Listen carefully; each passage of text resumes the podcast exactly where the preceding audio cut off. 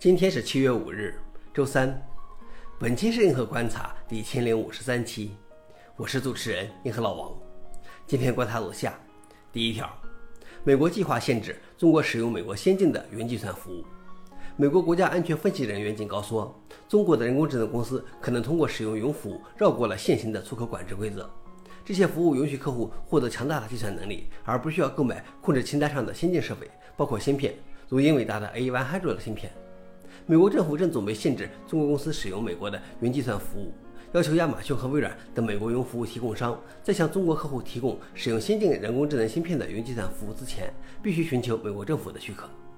消息来源：华尔街日报。老王点评：又是一次重击。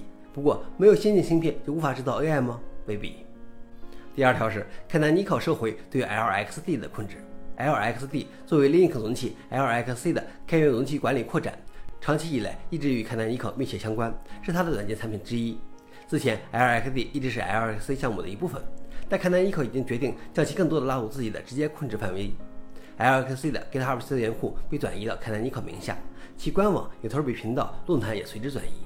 LX 社区对失去 LXD 表示遗憾。消息来源 f o r e i g n i x 老王点评：越来越多的看到企业对开源露出了老外婆的笑容。最后一条是最后一个支持 Windows 7、8的 Firefox 版本发布。刚刚发布的 Firefox 115是一个扩展支持版本 ESR，它将一直支持到2024年9月，之后不再提供安全更新。ESR 为许多下游项目提供了支持，如 Thunderbird、Chaos 等。此外，如果你使用过时的操作系统，ESR 也是你唯一能依赖的 Firefox 版本。如微软在2023年1月终止支持的 Windows 7和 Windows 8，以及苹果的 macOS 10.14、10.13或10.12等等。消息来源：Mozilla。老王点评：其实过期的操作系统和浏览器也不是不能用，不换有不换的原因。以上就是今天的硬核观察。想了解视频的详情，请访问随附链接。谢谢大家，我们明天见。